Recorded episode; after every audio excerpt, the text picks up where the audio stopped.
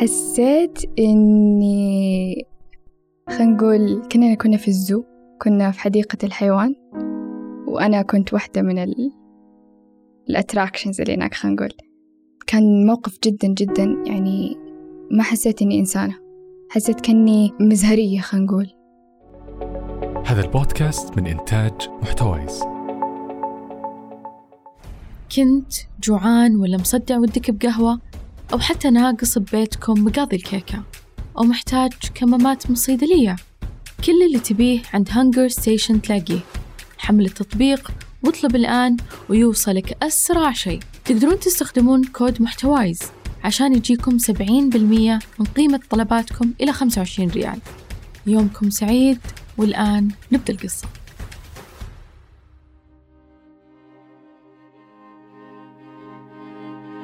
الشعور اللي كنت حاسته طول حياتي ما كان شعور آه، فقدان هوية بس. كان برضو شعور فقدان الذات. أنا ما أعرف نفسي. آه، ما أعرف مين أنا. أنا جزء من هذا الوطن. أنا أنتمي لهذا الوطن حتى وإن كنت مختلفة. الاختلاف ميزة خلقت بين البشر لنتعارف ونتعايش. وفي قصتنا تروي لنا ضيفتنا ريما.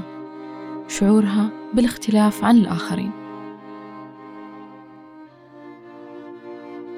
أهلا أنا ريما. حكيكم اليوم عن قصة كانت نقطة محورية في حياتي. أول شي نرجع بالزمن عشر سنين ورا. أول ما نقلنا الرياض.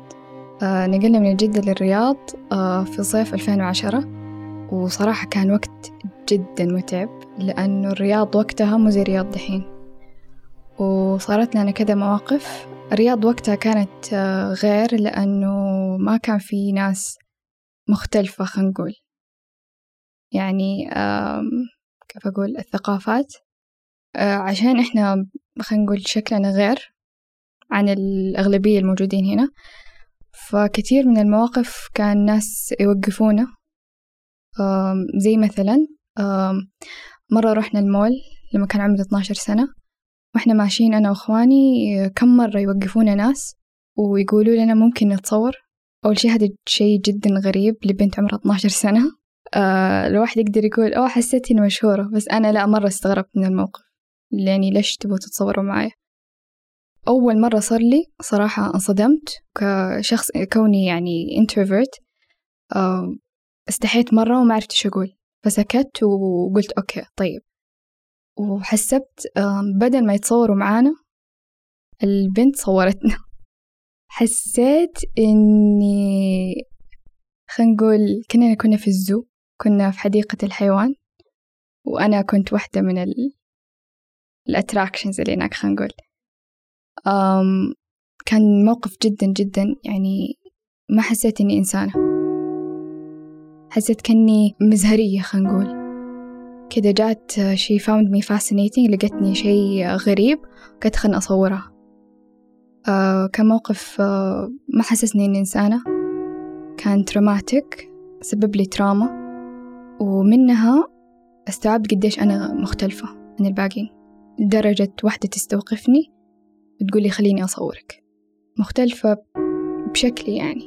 أنا عارفة أنه أنا شكلي مختلف بس دحين يعني زي ما تقولي لما أحد تاني يعاملك باختلاف أوكي هنا تحسي إنك مختلفة مو بس شكلك لا تحسي داخليا إنك أنت غير. ومن بعد ذاك الموقف آه من كتر ما أثر فيني دفنته جواتي ونسيت عنه سنين. إيه هذا الموقف خلاني يعني أبغى أصير البلين جين يعني أكتر واحدة سادة في حياتك. آه كنت أبغى يصير شكلي زي شكل أي واحدة موجودة حواليني. يعني لا إني أبغى أصير حلوة ولا يونيك ولا أي شيء أبغى يكون شكلي جدا عادي لدرجة الشخص اللي قدام أحيانا حتى ما يشوفني. يعني شوية وأبغى أصير مختفية. آه وهذا الشيء خلاني برضو حسيت شكلي عار. آه نقدم بالزمن عشر سنين على قدام. أيوة هذا الموقف ما عاد يتكرر بعدها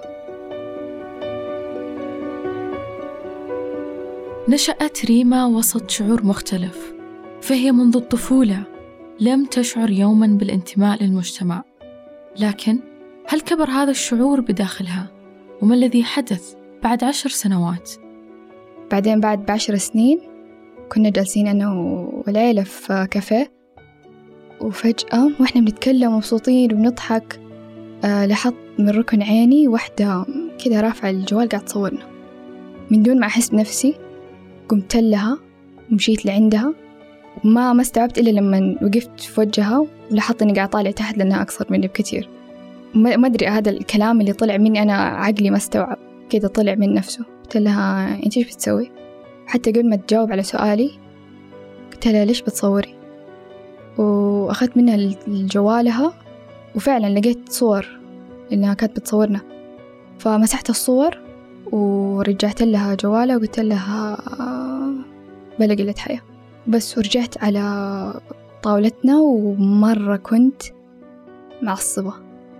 كنت مرة معصبة بس برضو مرة مستغربة لأنه بدأت كده ذكرى ترجع لي.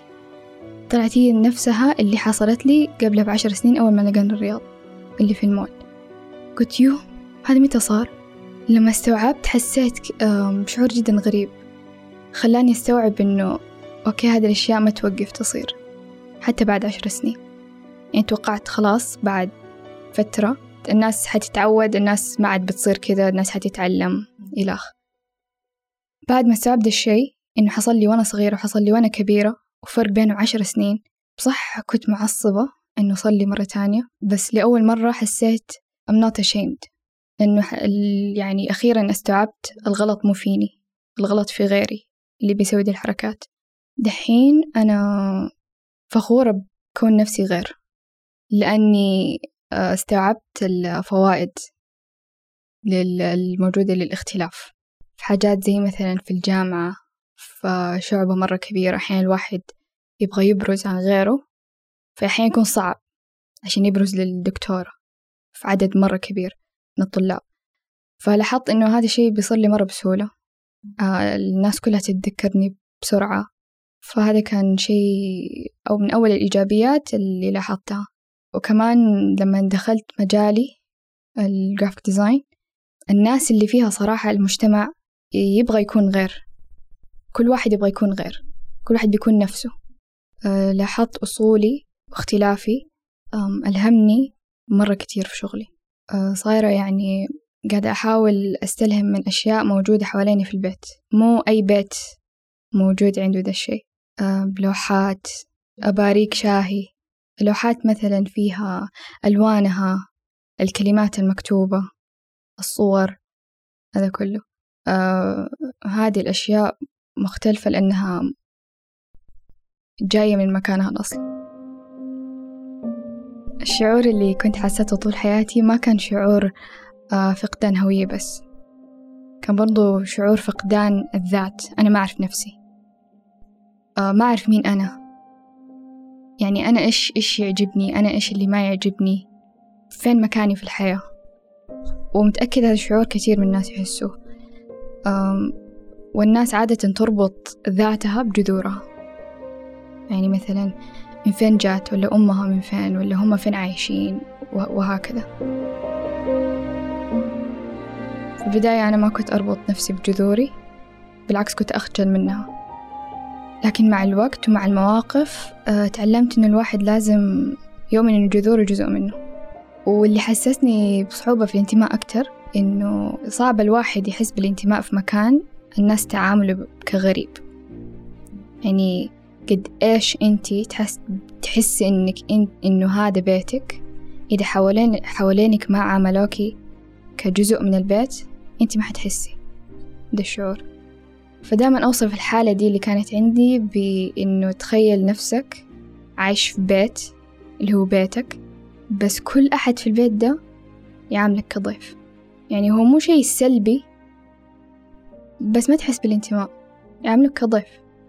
جزء من المشكلة إني ما ما حسيت بفخر بسرعة بأصولي آه، لأنه عيلتي أبوي وأمي كان مقسومين نصين. بابا كان من النوع اللي لازم الواحد يفتخر وعادي يقول هو من فين لو أحد استغرب عادي. لكن ماما فمن وجهة نظر ماما لما أحد يسألنا أنتوا من فين ولا من فين جايين آه هذا معناته هم قاعدين يطالعوا فينا بنظرة إننا جايين من برا غرباء دخيلين. فطبعا هذا الأم ما تبي تبغى عيالها يحسوا بدا الشعور.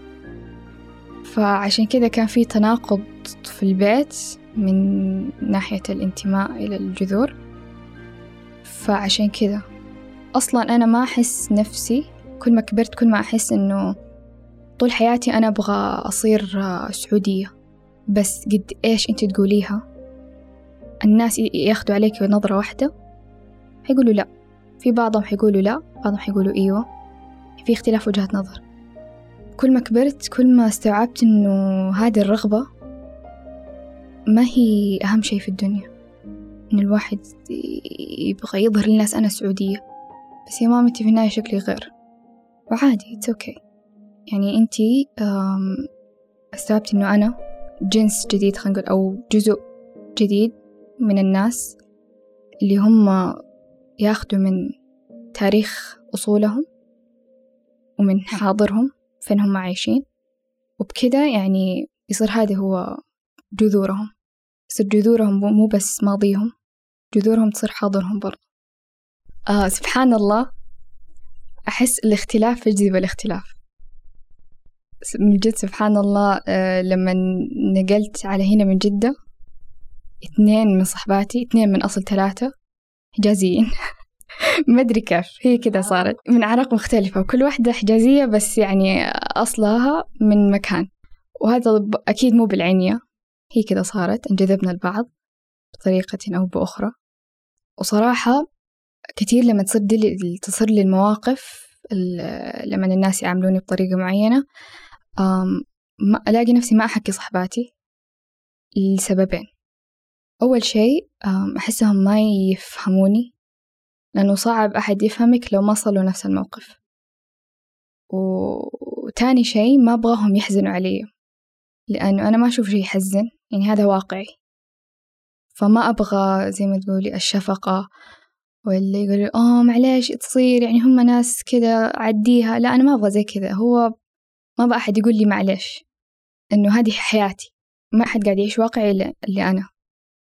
يعني ما أدور على أحد يقول لي يطبطب لي ويقول لي أنتي ما عليكي من الناس لأن هذا شيء أنا أعرفه. بس لاحظت إنه أنا بنفس الشيء ماني قاعدة أسألهم إذا هم قد لهم. أهلا معكم دعاء البري وهذا بودكاست عند اللزوم.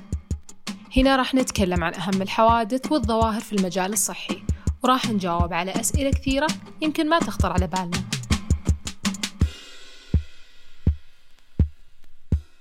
عدم تقبلي لهويتي خلاني مرة يكون صعب علي أتقبل نفسي أتقبل شكلي أتقبل شخصيتي أتقبل أي شيء فيني. فهذا أدى إنه يكون عندي مشاكل مع نفسي وال وال والثقة في نفسي. طول حياتي أحس إني أقل من يعني قد إيش الشخص يمدح فيني ولا يقول لي أنتي كويسة أنتي مرة أشياء إيجابية. ألاقي نفسي ما صدق. شي جواتي يقول لي لا لا ترتاحي. لا تصدقي. أيوة الوضع دائما حيتغير. أنت دائما لازم تكوني على رجولك سريعة دائما adaptive أو adaptable لأنه الوضع اللي حوالينك دائما حيكون حيتغير. أيوة للأسوأ. يتحسن شوية بس no matter إيش دائما حيروح للأسوأ. فأنت استعدي للمواقف هذه. فعشان كذا ألاقي نفسي آه، جواتي ما أرتاح. ما أكون مرتاح no matter إيش. فهذا خلاني خلف شخصيتي إني دائما I overthink في كل حاجة. آه، خلاني ما, ما يكون عندي ثقة في نفسي. أظن هذا اللي خلاني أخش تخصص صحي عشان يعني كذا هذا اللي خلاني آه، خلى فيني خصلة إني أبغى أرضي الناس قبل نفسي. بس كل ما أكبر كل ما أحس إنه إذا أنتي عايشة في جسمك في جلدك هذا ما تقدر تغيريه. ما تقدر تشيلي روحك تحطيه في جسم تاني. خلاص لازم الواحد يتقبل آه، وضعه. وإذا يبغى يحسن من نفسه. في النهاية دخلت تخصص مليء بالاختلافات اللي هو ال graphic design التخصص ما ما كان اختياري. شيء كده بالصدفة دخلته. والحمد لله أحس إني لقيت نفسي لأنه لقيت فيه ناس مختلفة وناس تبغى تكون مختلفة. هذا خلاني أتقبل نفسي أكتر. أنا أجدادي أصلهم صيني فجذوري آسيوية فشكلي آسيوي. من يوم وأنا صغيرة من طول حياتي آه الناس كانت آه تتوقع مني إني ما أتكلم عربي. فمن هذه النقطة صارت لي موقف مرة كتير. آه استوعبت منها كيف الناس يعاملوك بشكل مختلف بناء على منطق إنه هذا شكله ما يتكلم عربي. مثلا مع بابا آه هو بالنسبة له مرة شيء عادي يعني ليش ليش يزعل؟ فمثلا تصل لنا مواقف كثير إحنا بس ماشيين آه فيجي أحد هو مار آه يعني يلقي كلمات آه آه غير لائقة يفكر إن إحنا ما نعرف وفيها تريقة يعني على على جنسيتنا أو على شكلنا. وبعد إحنا جنسيتنا سعودية يعني. بس الناس طبعا ما يهمها أهم شي عندها الشكل. المهم فلما يشوفونا يعني يرموا كلمات غير لائقة آه وبابا بالنسبة له عادي يعني يرد على على كلامهم ولا كأنه شيء. يعني مثلا لو سألوا سؤال يرد على السؤال بكل يعني هدوء. ما ما ما يعصب. الجهة التانية ماما لما تصير دي المواقف مرة تنفعل مرة تعصب. دائما تقول لنا لا تخلوا أحد يكلمكم زي كذا. ودائما تعلمنا إنه لازم نرد ونبين إنه اللي بيقولوه غلط. فهذا الاختلاف اللي عشته في حياتي. وعندي نقطة آه، الناس ما يحق لها تقصيني من كوني سعودية أو غير سعودية بناء على شكلي. لأن السعودية مو شكل واحد. يعني في مختلف الأعراق والأجناس والأصول. يعني فدائما أصلا بالنسبة لي أنا أكره سؤال آه اللي هو أنت أصلك من فين ولا أنت إيش ترجعي ولا إيش عائلتك؟ مو شرط هذا السؤال لي أشوف السؤال يسألوا بعض كل أحد يسأل ده السؤال لبعض. وأنا ما أشوفه سؤال مهم لأنه ليش يهم أنا من فين جاية؟ يعني أنا اتولدت هنا وكبرت هنا وعشت هنا وأبوي وأمي اتولدوا هنا وعاشوا هنا خلاص كلنا سعوديين هذا اللي عرفته. فلما يجي أحد يسألني أنت من فين جاية أحسه نوعا ما إهانة لعيشتي هنا والسنين الطويلة اللي عشتها هنا. بالنسبة لي أحس لو تبى لو أحد بيعرفني يعني لا تسألني أنت من فين جاية. اسألني مثلا آه إيش هوايتك؟ إيش اهتماماتك؟ ترى هذا برضه سؤال حلو يعني. وختاما الموضوع اللي كنت بحاول أظهره من القصة مو الاختلاف. في النهاية كلنا مختلفين مو شي جديد. بس حبيت أظهر أهمية تقبل الذات. ممكن أنا شاركت قصتي الشخصية. أكيد كل واحد فينا عنده قصة مختلفة. منها آه، أستوعب كيف هو مختلف عن الباقي. لازم في النهاية كل واحد يتقبل نفسه. As كليشيه كذا واحد في النهاية يقدر يعيش. الحياة بحر واسع من الاحتمالات. وهناك مكان شاسع للدهشة. وكل منا قصة تستحق أن تروى. وفي ريما قوة وشجاعة أمام مجتمع لا يؤمن بالاختلاف. فانظر في داخلك وفيما حولك بحثا عن القصة التالية. فالقصة لا تموت القصة تحيا إلى الأبد.